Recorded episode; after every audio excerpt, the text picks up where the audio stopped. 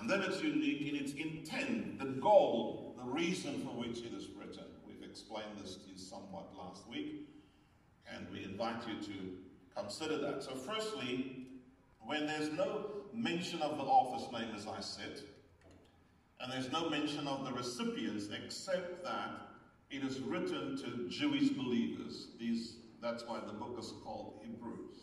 It's written to the Hebrews, okay, to the Jews, those who, who came out of Judaism and believed on the Lord Jesus Christ for salvation. Amen. We said that the book is an essay. It starts as an essay in the beginning, and later on, the author takes a different approach to his writing when he begins to write about the various warnings. And at the end, um, it's more of a almost as if he's pronouncing a blessing on the hearers of the book. So he encourages the Jews. What is he encouraging them to do? Is to remain steadfast in their faith. And why does, do they have to remain steadfast? Because they have suffered much persecution and are about to suffer persecution again.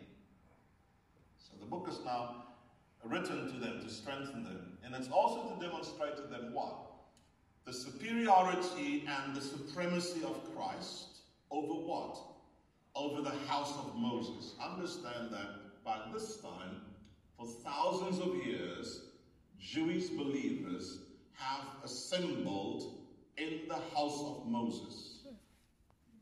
And when we talk about the house of Moses, we talk about the tabernacle, we talk about the temple.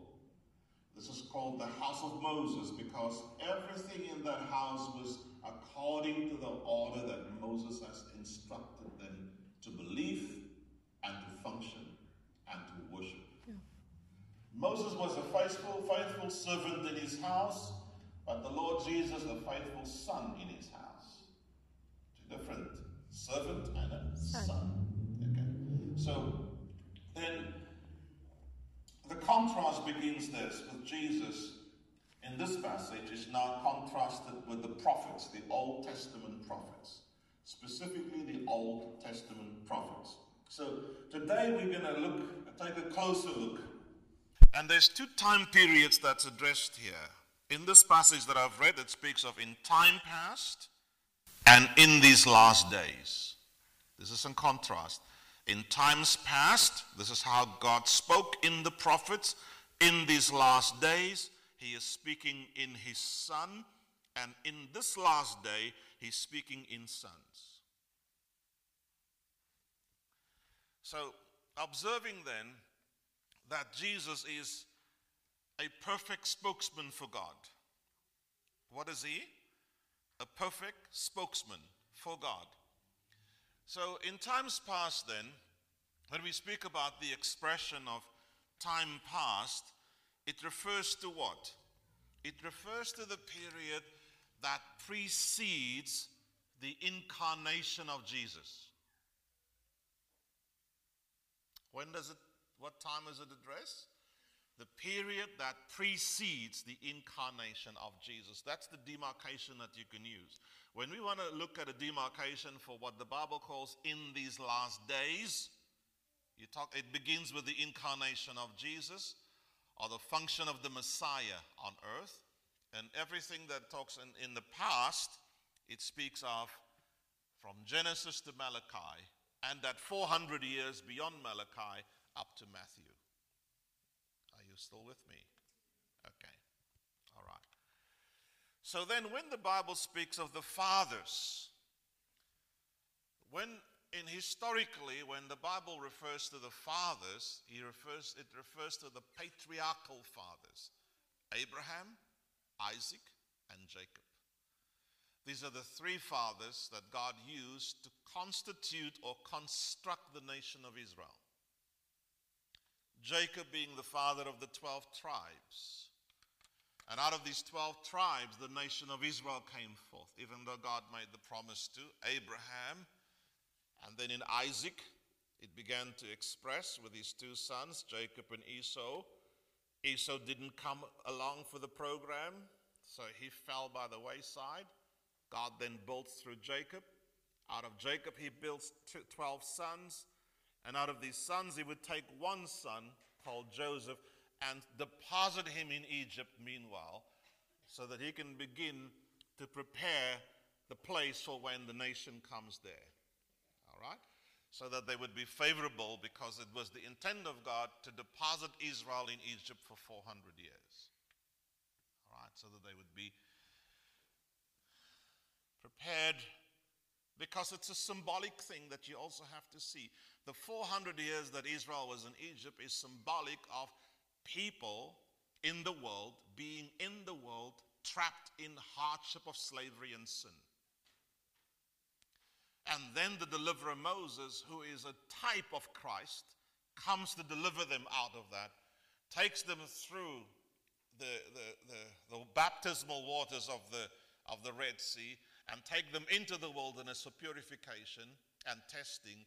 And then Joshua takes them across the Jordan and then begins to constitute them as a nation at Gilgal, where circumcision takes place, reconstitution of the nation takes place, a reenactment of covenant takes place, and from there they begin to take Jericho, the first city in Canaan, which they give to the Lord as a first fruit, and they begin their journey from there. Amen. That was a quick synoptic overview of hundreds of years. Okay. So when the Bible talks about the prophets in the Old Testament, it talks about Samuel in particular. Now you need to understand when Samuel came on the scene, he took over from the judges. The judges were ruling for a time, and then Samuel, the first prophet, came. Right? His mother prayed for him, believed God for a a man child who would change the destiny of the nation. And God gave us Samuel. And then he was the first prophet. After him, others came like Elijah, Isaiah, you know, and Ezekiel and Daniel and others who were significant prophets. These were prophets that set the trend for the nation of Israel and also influence us.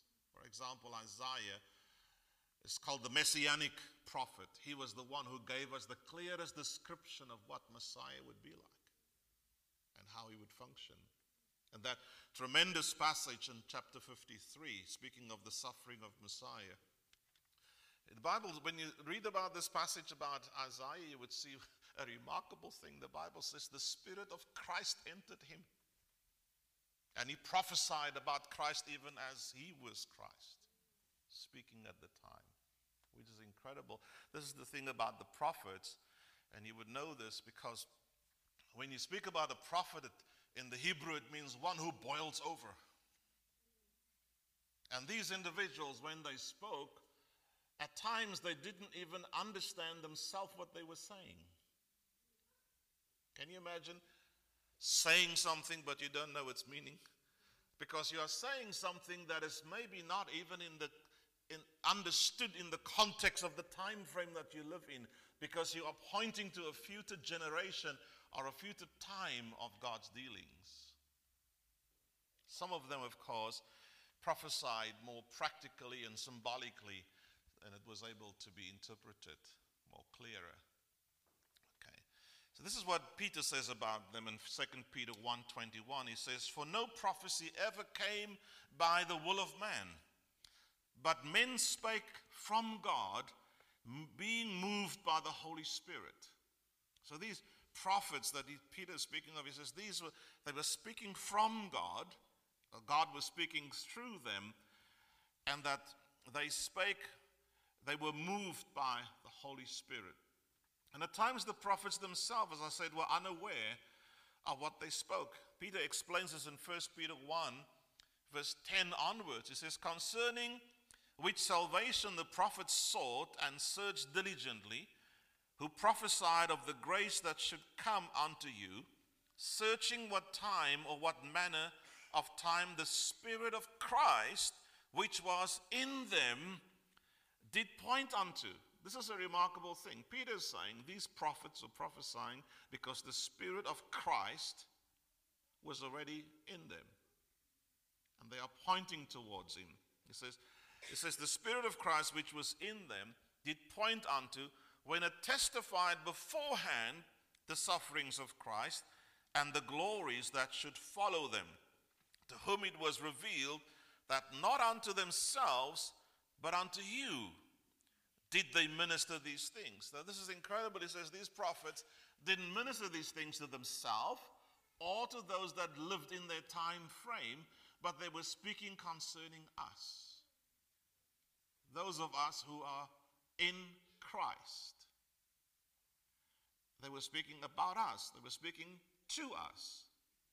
This is why this passage that I'm speaking about today, which is important for you to understand, it says that the Father is speaking in the Son. Now, a person with an inquiring mind asks, What is the Father saying in the Son that he could not say in the prophets? Why was there a shift from speaking through the prophets to speaking in the Son? What was the Son able to say that the prophets couldn't say? One should ask that question because when you ask the question, you will understand the answer. I believe that God would give us the answer through His Spirit. Amen. So he said he spoke at various times and different ways. What we need to understand is that the revelation of God did not come all at once. God built the revelation of Himself through time.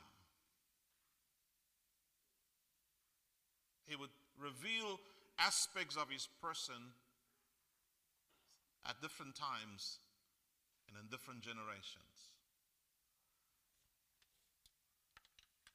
For example,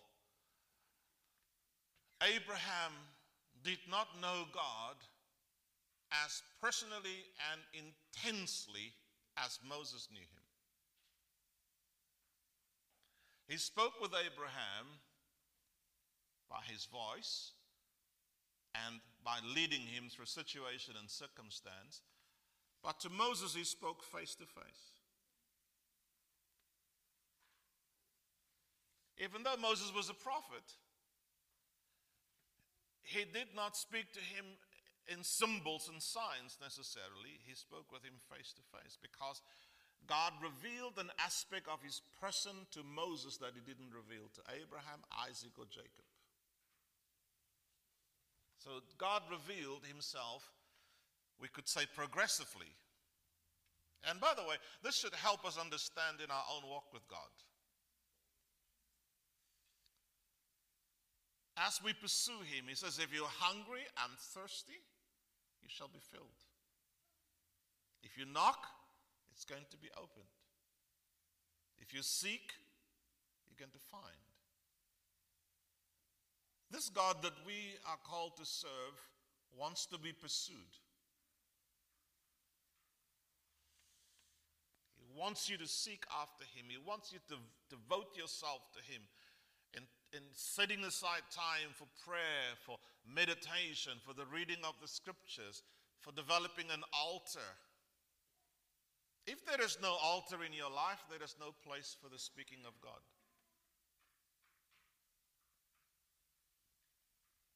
Amen.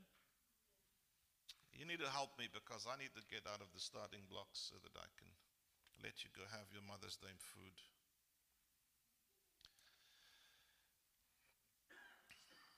So, what we have noticed here is that God has clearly revealed himself as a God who speaks. Isn't that remarkable? There are thousands, perhaps millions of gods on the planet right now that people have made for themselves from wood or some other um, substance and they bow down before these gods. You know, you go into some of the people that live in the east, you go into their shops, they have a little shrine there and they put a lovely red apple down there, a beautiful banana. I think, I apple here. Eh? you know, they, they feed this God and then the, the, this apple or this banana goes rotten and they throw it in the bin and they put another fresh one there because it's a part of their. And do you know when they do this? First thing in the morning. They practice first fruits to their idol. And when you inquire about these things, they are very defensive. But that God, that idol, cannot speak. This is what the Bible says. It says it cannot speak. Now, it can mimic someone's voice through a demonic spirit, but itself cannot speak. But our God distinguishes himself as a God who speaks. Isn't it remarkable that God could have allowed, put, caused any part of his being to walk in the garden with Adam, but he caused his voice to walk? It says the voice of God walked in the garden to fellowship with Adam. I believe that the voice of God seeks to walk with each one of us daily and seek our fellowship. Amen. So when we are attentive, we will hear God speak. Now, I want to also clarify that. When I say you will hear God speak, not everybody will hear God speak audibly because not every person is intuitive uh, in their auditory um, function or how they, some people know God intuitively. Some people know God through dreams or visions. God speaks in the manner that you are wired. God knows how you're wired. He knows how to get through to you. Some of us, God can only speak with us when we sleep because we are so busy during the day. He's got to wait until you're out before He can speak to you. Either way, the important thing is to hear God speak. Amen? Do you agree with that? So, in the last days, what does this expression mean? As I said earlier, last days. It literally means at the end of these days, because Peter explains this to us. A thousand years is as one day, and one day as a thousand years. Folks, understand this. God is eternal. God doesn't wear a Rolex. He's not confined to time and space. And even though God is eternal, He is traveling through time. And we are invited to make the journey with God in our generation. David knew what God was doing in his generation, and the Bible says that he served the purposes of God in his generation. Amen. So it's our obligation, it's our duty to know what God is doing in our generation and then to collaborate with God.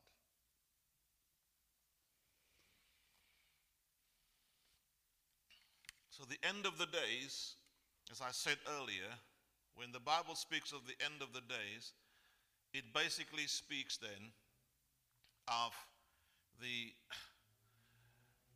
the period that began with the earthly ministry or the incarnation of Jesus. Micah speaks of this in Micah chapter 4, verse 1. He says, But in the last days it shall come to pass that the mountain of the house of the Lord shall be established on top of the mountains, and it shall be exalted above the hills, and the people shall flow unto it. So Micah is speaking prophetically of the coming of Messiah when he will establish the house of the Lord upon all of the mountains, and we know what mountains, what mountains uh, represent. Okay, they represent some form of governance in some sphere societally. He says the house of God will sit upon all of these mountains, and it will be chief of all this. Isaiah also speaks of this, I think, in chapter 2 of Isaiah. Amen. So, the apostles then, when they tie this last days together, they speak of the last days as their days. Okay, because they, they are the ones that transition from the house of Moses to the house of Christ. Amen. They are the instruments. The apostles are the instruments of transition from the Mosaic order to the house of Christ. They are the bridge that the Lord Jesus Christ built from the old to the new. It's perhaps the reason why he didn't go to the temple to look for 12 apostles. He went into the marketplace to find them. Amen. Because he would have first had to drain the blood of all the religious things out of the 12. And it would take much longer than three and a half years. I know that, having been in ministry for many years, how to give, it takes forever to give people a blood transfusion. Religion is a powerful thing. If you got it in as poison at the wrong time, it will continue to contend with God. So, what does the apostle say? In Acts 2, verse 16 and 17, this is Peter speaking, I believe, on the day of Pentecost. But this is that which has been spoken through the prophet Joel. This is when the people say, when they were filled with the Holy Spirit, and the people said, These guys are drunk. And, and, and Peter says, No, they are not drunk as you suppose. This is what Joel prophesied about that God will pour out of his Spirit upon all. Uh, and in the last days, he says, This is the last days Joel's prophesied of. So the last days began in the ministry of Christ and began technically in the constitution of the church in the pouring out of the Holy Spirit on the day of Pentecost. So there's the beginning of the last. We are in the last day. These times I'm speaking of were the last days. Two days have passed since then. We are in the last day. You could also say we are in the seventh day since Adam or the third day since Christ.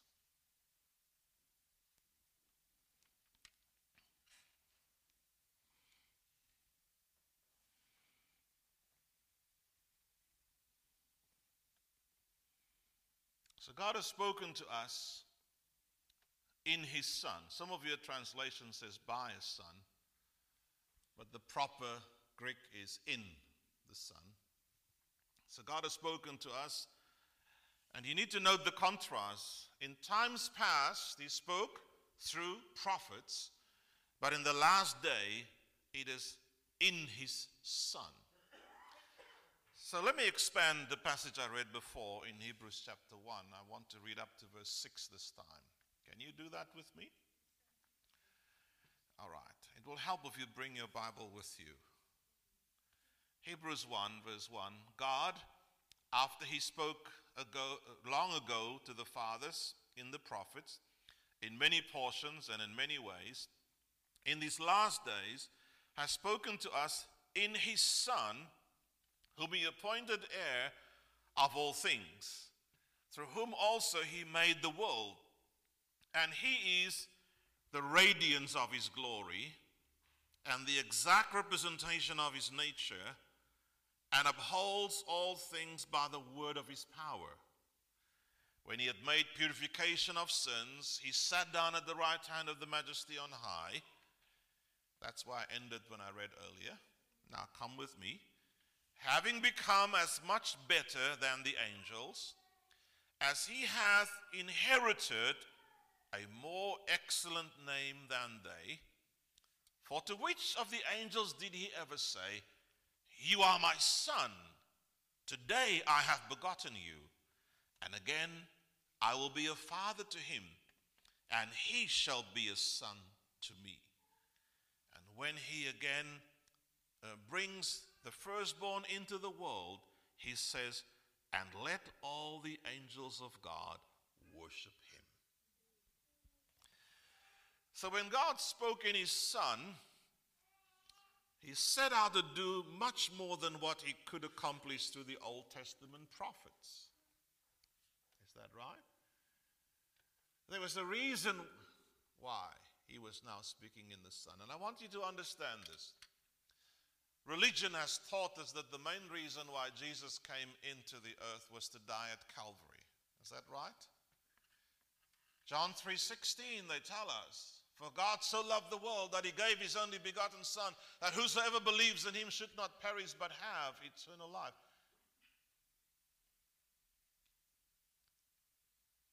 That's not the main reason why Jesus came.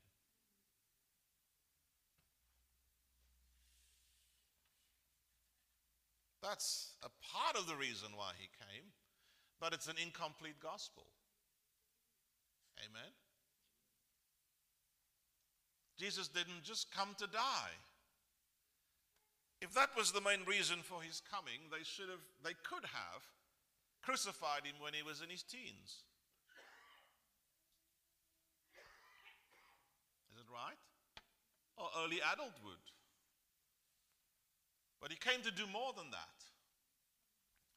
So we need to understand if the Father is speaking in the Son, what is the Father saying in the Son that he couldn't say through the prophets?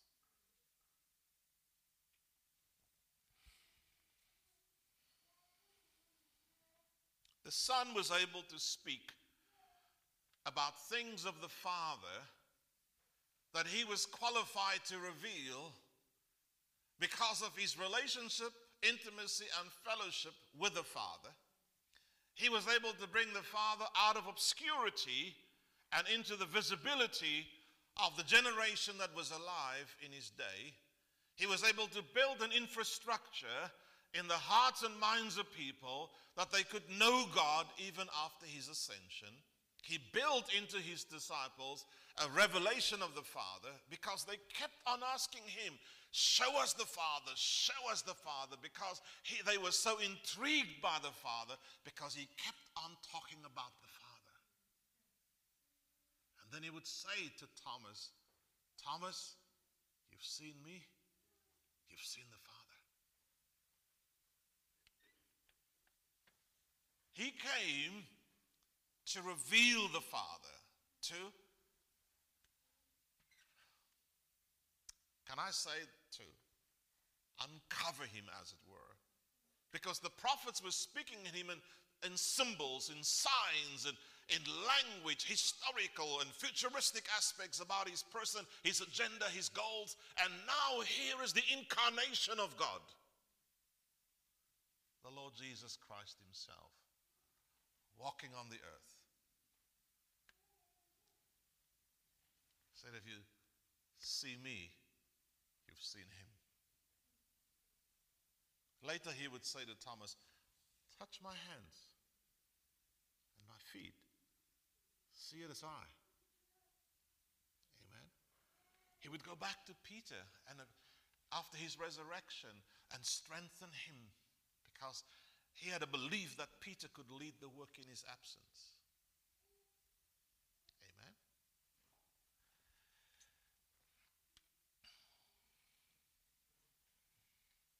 Jesus also revealed to us that that which is temporal can be built through an earthly priesthood.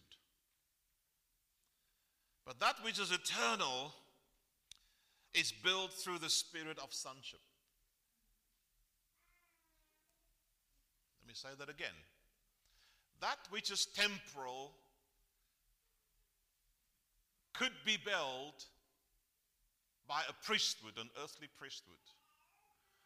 But that which is eternal can only be built in and through a son.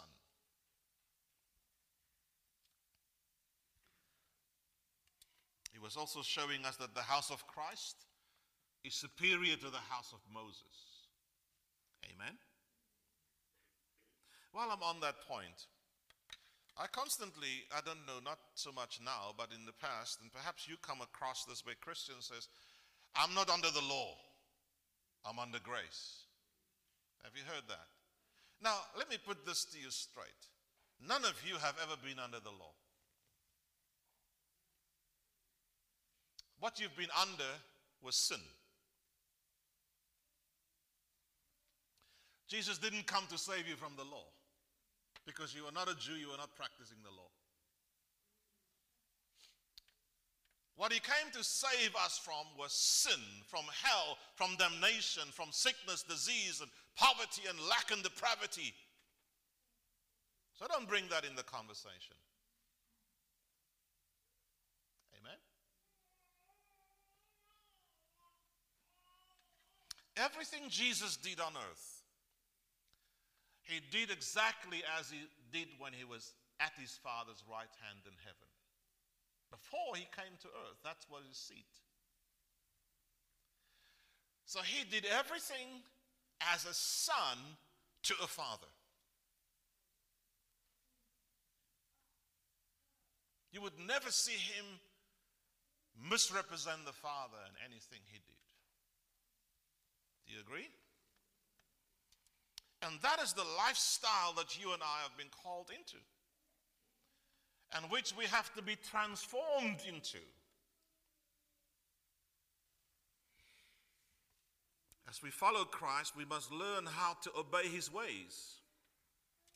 He never set out to please himself.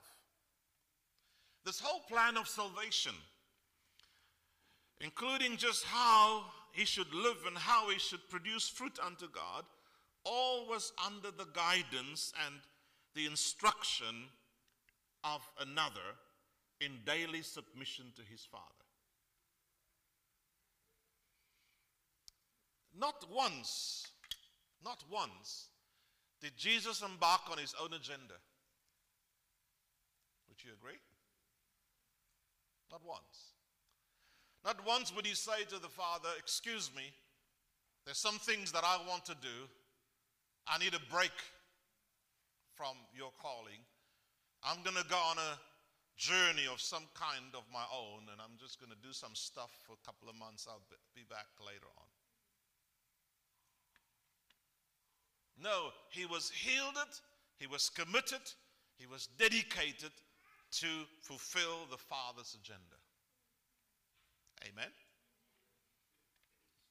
All of the joys, his pain and his work, all of his sorrow and his triumph, his whole purpose for being was wrapped up in his identity as a man who lived at all times as a son to a father. You see, no prophet, no, not even the great ones like Samuel or Elijah or, or, or even Moses could do this. In some way, they could follow instructions. In some way, they could follow rituals. In some way, they could institute religious systems and lead people. But they didn't have the innate capacity to live the way that Jesus lived. This is why the Father had to speak in a Son.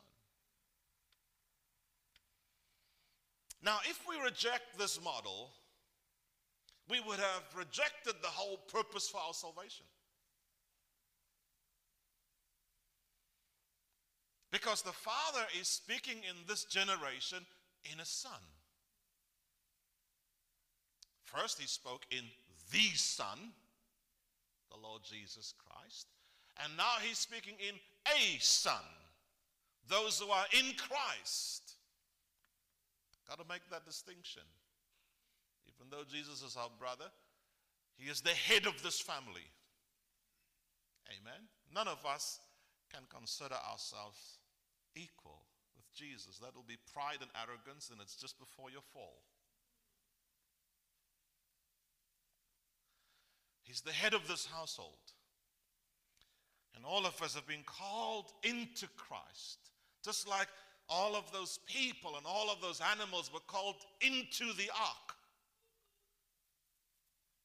Just like the nation of Israel was called into a place in Egypt where they were kept safe and secure in the midst of the judgments of the Lord on the nation of, of, Egypt.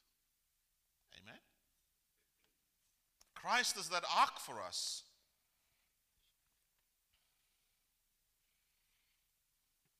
That's why in Hebrews 2:10 it says this salvation is to do what? In bringing many sons to glory. Folks, Are we still on this journey? I need to seek to encourage you today and then seek to inspire you today that it's a journey. Amen. And what is the journey about? The journey is about the Lord Jesus Christ bringing you to glory. Amen. And that's not about the day when you die, it's about the journey that you're on right now. Bringing you or me to glory has to do with a greater representation of who God is in how we live.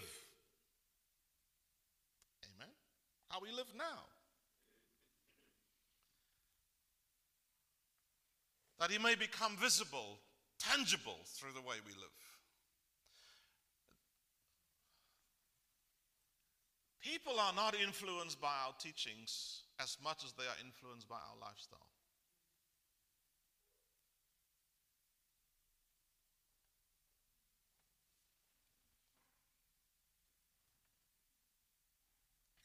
Let men see your works glorify your Father who is in heaven. Ryan, we have a terrible responsibility. The Apostle Paul puts it this way He says, You are open letters read by everybody everywhere. That's long before social media. Now people put their whole life on social media. You know, they cough, they put it there. open letter. Listen, you're an open letter and you are read by people you don't even want to read your life. Everybody somewhere has an opinion about you and they formed it by observing your life.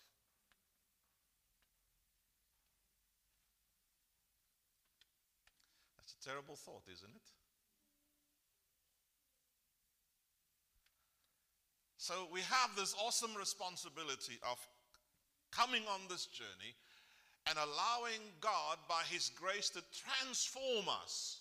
The Bible says, from glory to glory, from one height to another, in Christ Jesus the Lord. Amen. So it's a journey, friends. It's a journey. It's a journey. I'm tempted to say this. Mr. Bean says it's a race.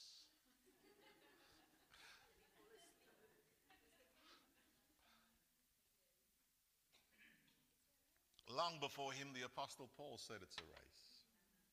Amen. And here's the terrible thing there is no reward for those who quit the race. You don't get a reward for signing up, you get a reward for finishing the race. Amen. That's why this book of Hebrews is going to teach you how to run the race and how to finish the race. Folks, my encouragement to you is to understand that your salvation is something that you have to outwork. This is the Bible says, work out your salvation with fear and trembling. This book of Hebrews will also teach you it's possible to lose your salvation.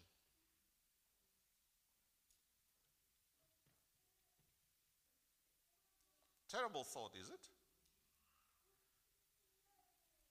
This book will also teach you, as I said to you in the book of James, you have to practice your faith. Christianity is a faith and it must be practiced. Without works, faith dies eventually. Amen? So if you don't practice your religion, I use the word religion loosely, you know, if you don't practice your faith by meeting with God in prayer and praise and worship and studying the scriptures and being with the brethren and fellowshipping and growing in grace, then the initial faith you, faith you had in God is dying and will eventually die completely. And then you will be just like the world. Is that a daunting thought? then the sad thing is we can still be here physically and not be here spiritually.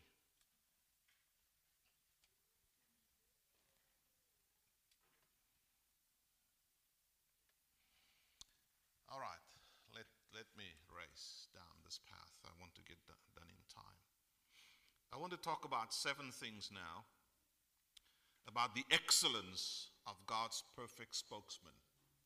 Talking about the Lord Jesus Christ. The Father is speaking in the Son. So, firstly, Jesus is appointed heir of all things. He's not just the spokesman, he does not just represent the Father like an ambassador. An ambassador represents his nation, but he doesn't own the nation, he just speaks for it. But the Lord Jesus Christ is not just the spokesman, he's also the heir. Isn't that incredible? He is the heir of all things. It says, and I think when, when, when um, this was written in the book of Hebrews, he must have thought of Psalm chapter 2, where the Bible says in verse 7, he says, uh, I will tell of the decree, Jehovah said unto me, Thou art my son. This day I have begotten thee.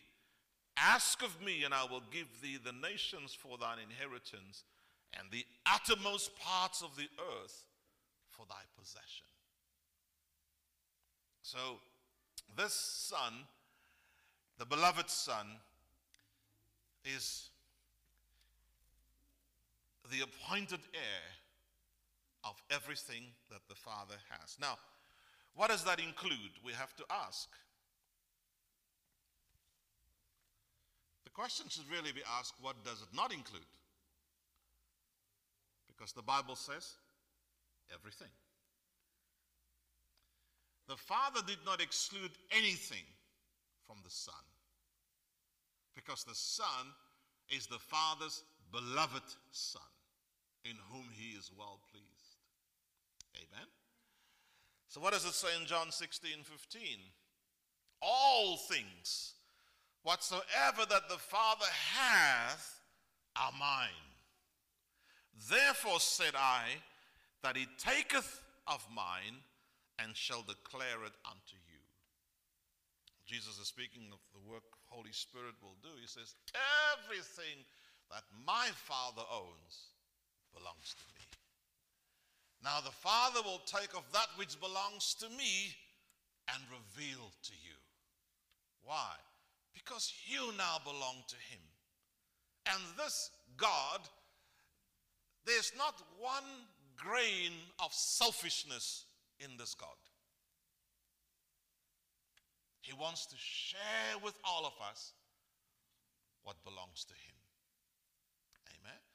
That's why Jesus Christ is the heir of all things, but then He has made you a joint heir because He cannot bring Himself to take everything for Himself so he stretched his arms as wide as he can and bring every one of his sons into this relationship.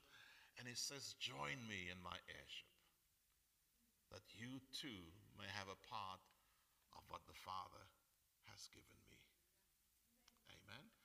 That's why, folks, there is no room in this family for depravity, for lack, for poverty, and all of those things, those things do not belong in the household of God. And if we're struggling with them, you need to understand these are demonic spirits following you into the house of God that you need to break off from your life. Amen. You've got to rise up in zeal, in faith, in anger, and speak against these things and break them off from your life and trust God to raise you up to live in this earth as his son. Amen. I'm not saying these things to you theoretically. I've come through this journey. I know what it's like to confront lack, need, and poverty and tell it to go to hell. I know what it's like to take these two hands and lay hold of my inheritance in Christ and, and bring it into my life. I know what it's like to spend nights in prayer and lay hold of my inheritance in God. David says, I will give my eyelids no sleep until that which is mine manifest in my life. Amen. Come on, folks. Come on, come on. What else belongs to Jesus? Not all that the Father has. the authority to raise the dead. He says in John 5 For as the Father hath life in himself, even so gave he to the Son also to have life in himself. And he gave him authority to execute judgment because he is a, uh, he is a son of man. Marvel not at this, for the hour cometh in which all that are in the tombs shall hear his voice and shall come forth, they that have done good unto the resurrection of life, and they that have done evil unto the resurrection of judgment. So, have this happened already? Yes. The dead was already raised. They speak here of a day that would happen in his own lifetime. When the Father raised him from the dead, he raised all of the Old Testament saints out of the grave as well. They walked around in Jerusalem for 40 days. Can you imagine? For 40 days, people that were dead, they must be very hungry. 40 days, they haven't eaten a meal in 40, I mean, in, in years. All of those cafes, the spaza shops opened overnight, selling food to all of those people, trying to get them filled. And then on the day of ascension, the Bible says he led captivity captive in his train. And he gave gifts unto men. As he went up, took the Old Testament saints with him from Adam right up to the last one who were in, uh, in faith and in, in, in relationship with God. And then he took his mantle and tore it into five pieces and dropped it to the earth as he went to be with the Father. And he gave us five administrations of the Spirit. Guys, we are not being sold a hollow story, a well crafted story. This is our faith journey. Amen. What else did the Father give him? The authority to rule in heaven and earth. Matthew 28 18. And Jesus came to them and he spake unto them, saying, All authority has been given unto me in heaven and on earth. This authority is now. It's not something that will just be in the future. Acts 2:36 Let all the house of Israel therefore know assuredly that God hath made him both Lord and Christ, this Jesus whom you've crucified. This is something that most people in church don't understand. What was being said here is that you crucified Jesus. But God raised him from the dead and made him Lord and Christ. Amen. This is why many of his disciples didn't even recognize him after his resurrection. He was already where? In his pre incarnate state, full of glory, raised up from the tomb. Amen. Folks, we are not uh, serving a dead Jesus. We're serving one who's at the right hand of the Father. Amen. Ephesians 1:20 which he wrought in Christ when he raised him from the dead and made him to sit at his right hand in the heavenly places far above all rule and authority and power and dominion and every name that is named not only in this world but also in that which is to come and to put all things in subjection under his feet and gave him to be head over all things to the church, which is his body, the fullness of him that filleth all in all. Rule, authority, power, dominion, a name. And I like the Amplified Bible says, God gave him a name above every other name or title that could even be conferred in the future. It's like God made sure that if anybody comes up with any foolish title, it will not be above that which he has given to Jesus. Like if you get a charismatic pope or somebody like that, somebody anoints himself with some kind of title, which is a lot of foolishness going on in the world today. You know, here in Cape Town, there's no scarcity of that.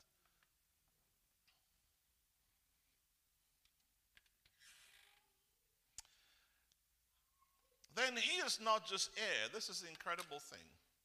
The Father just didn't make him an heir. But in the beginning, when God said, Let us Make man. Who was he speaking with? He's speaking with the Son, with the Spirit, with the 24 elders, with the seven spirits in, in his throne. He was speaking with the cherubim, the cherub. He was speaking to the community around his throne. Amen. But when God created, he created through his Son. So Jesus did not inherit something that he didn't create himself. The Father created through him. It's clear in the scriptures. He's not only the heir, but he's the creator. It says clearly, for all things were created by him and through him. And nothing exists that was not created by him. So he the Father, when the Father said, Let there be, it was the Word. He called his Son the Word. Is it right? The Father who speaks, who loves words, calls his Son the Word. Because all of the words the Father has in his heart, the Son will speak. So here you see, not only did he inherit these things, but initially he created them. You see, this is the apostolicity of God.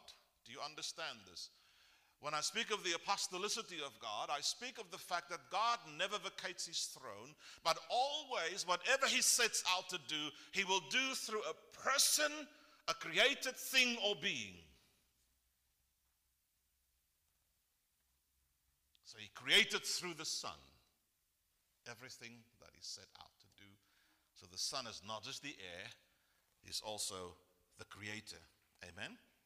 Jesus is what? He's also the brightness of the Father's glory. It says in John 1:14, we beheld his glory, the glory of the only begotten of the Father.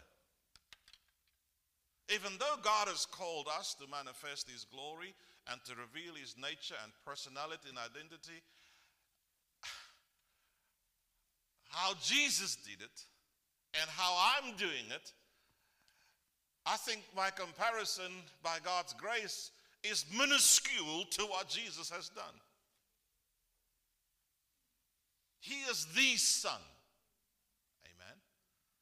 I am a son, growing in grace, seeking to reveal the Father in my generation. And I would never dare put myself next to the Lord Jesus Christ comparing myself because that is a faulty perception of self. Amen. He's the express image of the Father. Colossians 2 9. For in him dwells the fullness of the Godhead bodily in the Lord Jesus Christ. In him, the Father, the Spirit dwells in its fullness in the Son. This is incredible. It dwells in him. Therefore, Jesus could say to Thomas, If you have known me, you would have known my Father also. And from now on, you know him and you've seen him. Isn't that incredible? That he could say, If you've seen me, you've seen my Father.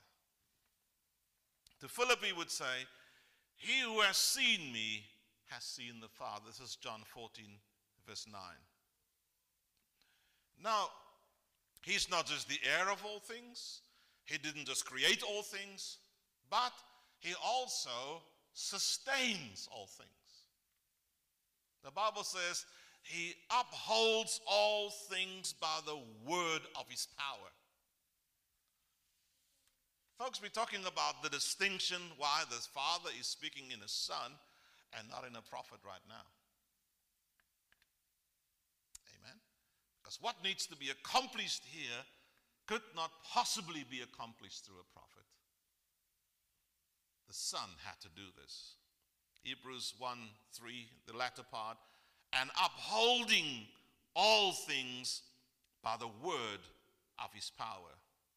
This is incredible.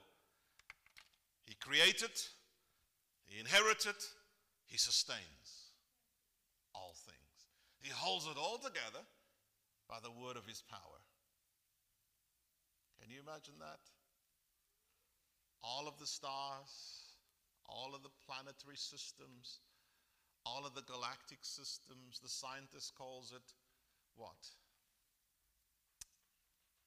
Black matter, is it right?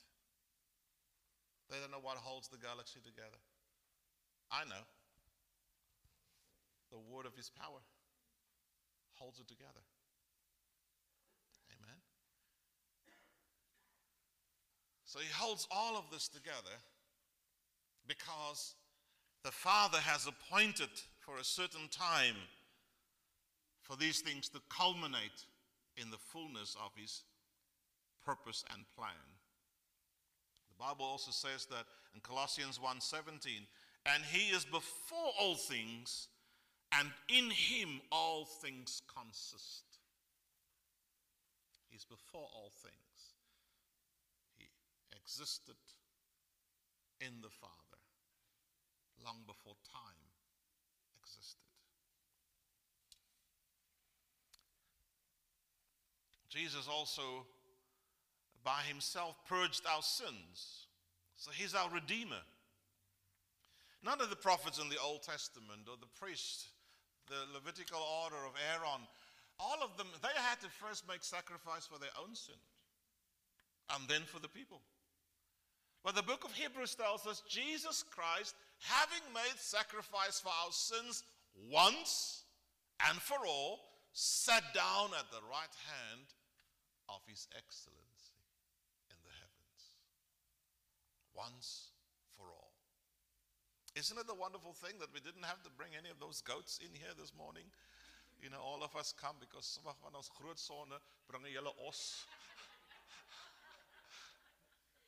Some of us just bring a turtle dove or you know, it's also called according to affordability.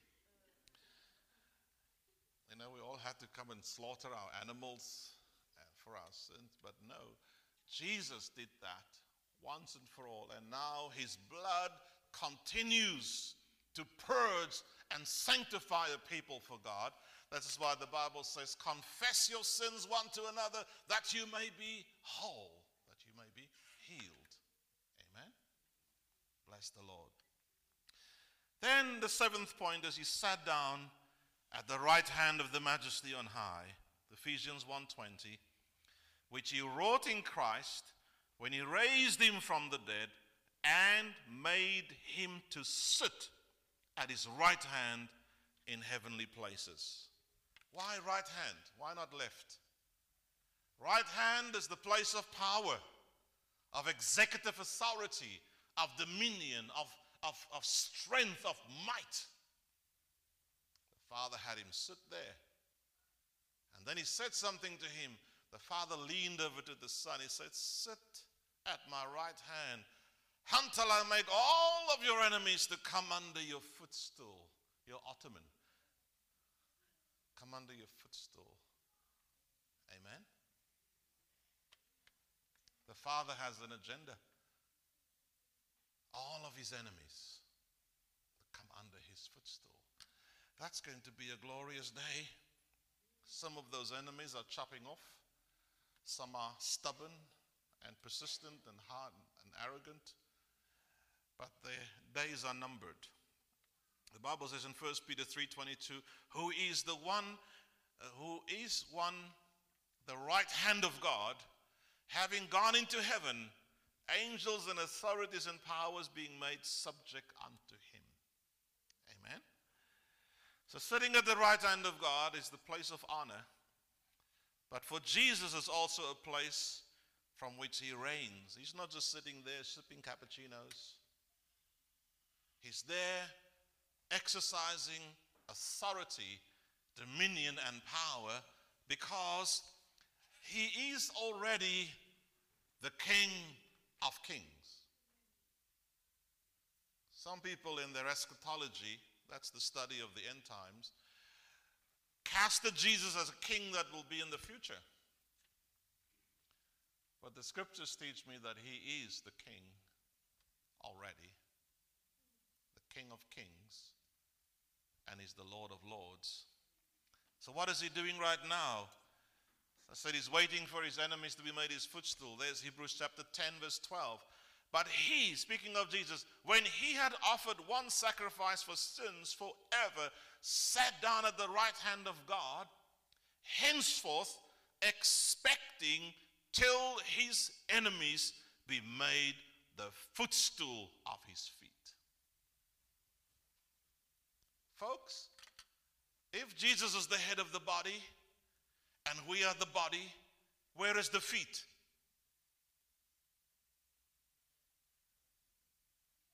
The feet is in the body, is it right? Unless you a little bit mixed up. It's the work of the feet to trample on the enemies of God. Amen.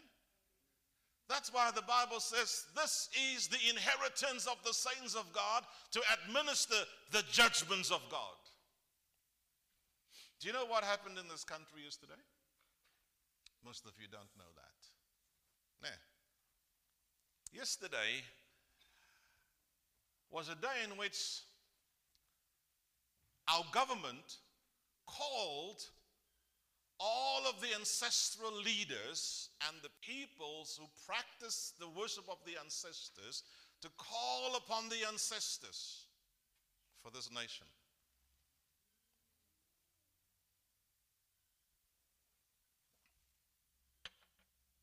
That's while we were under our duets.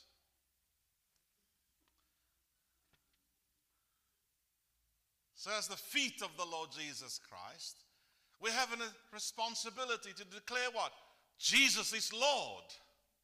No weapon formed against the kingdom of God, the purpose of God, the agenda of God, so prosper in this land or in this city.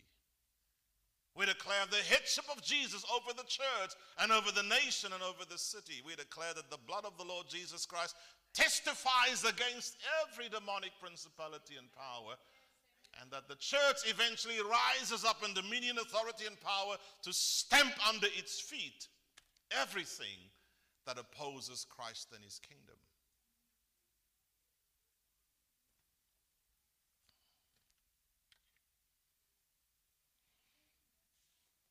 So he will reign until that time. He says in 1 Corinthians 15 25, For he must reign till he hath put all his enemies under his feet. The last enemy to abolish is death. It says in Psalm 110, verse 1 Jehovah said unto my Lord, Sit thou at my right hand until I make thine enemies thy footstool. Jehovah will send forth the rod of thy strength out of Zion. From where does the rod of strength come forth? From Zion. What is Zion? Zion is the perfected church. Amen. Out of Zion, rule thou in the midst of thine enemies. Amen. It's like Psalm 23 he sets a table before me in the midst of mine enemies. He makes my head fat with oil. Amen. You need that anointing of the Lord to be able to sit at the table in the midst of your enemies. It doesn't say you sit with your enemies at the table. The Bible advises you not to do that. They may put poison in your food. It says you sit there in the midst of them. They, they are aware of this. They see how God is working in you, working through you, raising you up, establishing you, blessing you. And they have a problem with it. They speak under their breath because they are angry with God's blessing upon your life. But what can they do about it? Very little. Of course, they speak out against it as though they have authority over you. I conclude with this last few statements. He is the true ruler of the earth. In this last year or so, as we've lived in the midst of a pandemic that's upon the earth and in the world, we have perhaps thought, where is God in all of this? Why doesn't God speak? Why doesn't He let thunder come from his throne? Why doesn't God judge these people who are working behind the scenes, trying to cow millions of people, these eugenists who have set their agenda to reduce the population of the earth by one third. Why doesn't God judge them? Because He's waiting on His saints to do it. The Bible says God will do nothing unless someone asks Him to do it. Amen. We have that responsibility to speak for God in the earth. Words are spirits. They're able to change the atmosphere. So John sees in his records in Revelation chapter 1, John to the seven churches that are in Asia, grace to you and peace from him who is and who was and who is to come, and from the seven spirits that are before his throne, and from Jesus Christ, who is the faithful witness the firstborn of the dead, and the ruler of the kings of the earth. Who is he? The ruler of the kings of the earth. Unto him that loveth us and loosed us from our sins by his blood. He is the ruler of the kings of the earth, and that includes the prime ministers and the presidents that we now have out of in our democracies. He is the king the one, he's the final authority. Amen. I'll give you another verse of scripture. Revelation 17, 14. These shall war against the Lamb, and the Lamb shall overcome them. For he is the Lord of lords and the King of kings, and they also shall overcome that are with him, called the chosen and the faithful. So there you have it. Not only will the Lord overcome, but we who are with him, who is called the faithful, will overcome with him. Amen. Bless the Lord. So, in the beginning, in Hebrews 1, the end of the third verse, the verse, I didn't read the whole verse. It continues in verse 4 with a declaration that Jesus is superior to angels. That we're going to continue with next week. But what have we seen in this teaching today? God is clearly a God who speaks. And he makes his, known, his will known to mankind. And he now speaks to us in a son.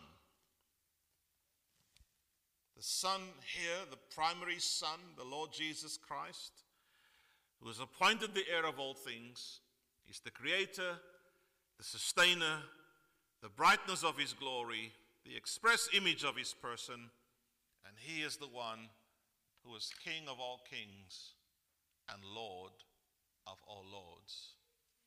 And for us, what does he say to us? When he left, before he departed, he met with his apostles. He said to them in Matthew 28, and Jesus said, came to them and said and spake unto them, saying, All authority has been given unto me in heaven and on earth. Go ye, therefore, and make disciples of all the nations, baptizing them in the name of the Father, and of the Son, and of the Holy Spirit, teaching them to observe all things whatsoever I command you. And lo, I am with you always, even unto the end of the world cosmos.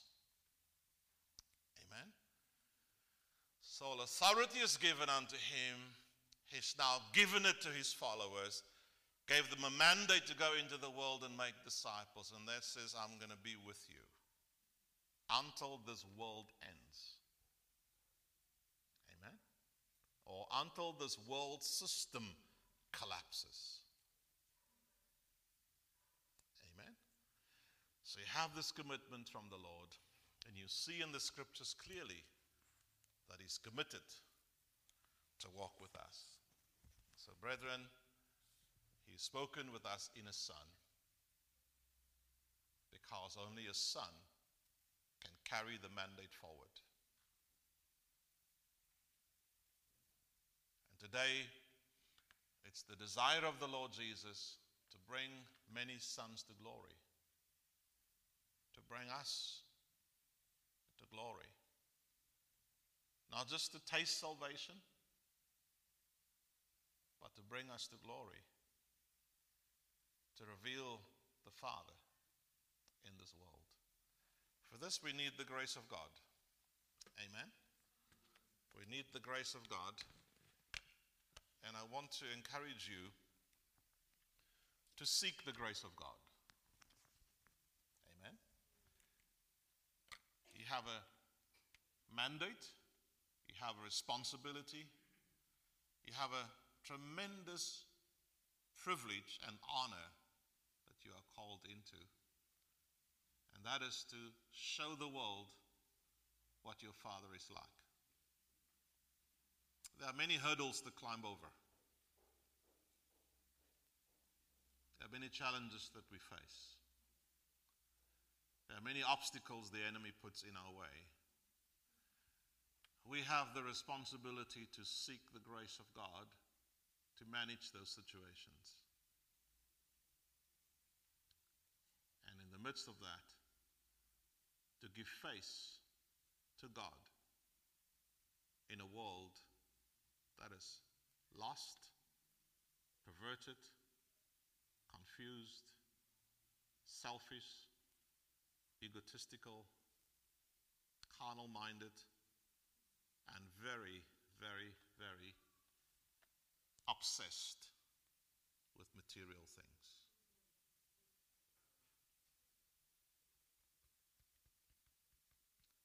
Let's pray.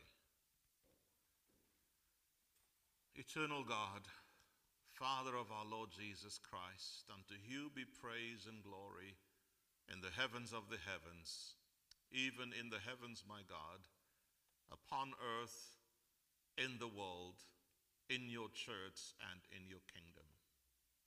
We bless your holy name. And we pray today, Lord, as we had the honor to hear your word and administer your word amongst the brethren here, that the seed of the word, oh God, by your Spirit would find a deep root in our hearts. And that a tender plant will grow up, become a tree of righteousness. That indeed we, as your sons, may progressively reveal more of your person in this world so that your name in all of this may be glorified. Now, Lord, I ask that you put a greater dimension of grace upon those that are humble, those who are meek, those who are seeking your grace. Cause your person, your presence, your power to rest upon us so that we may indeed bless your holy name. We pray this in Jesus' name with thanksgiving. Amen.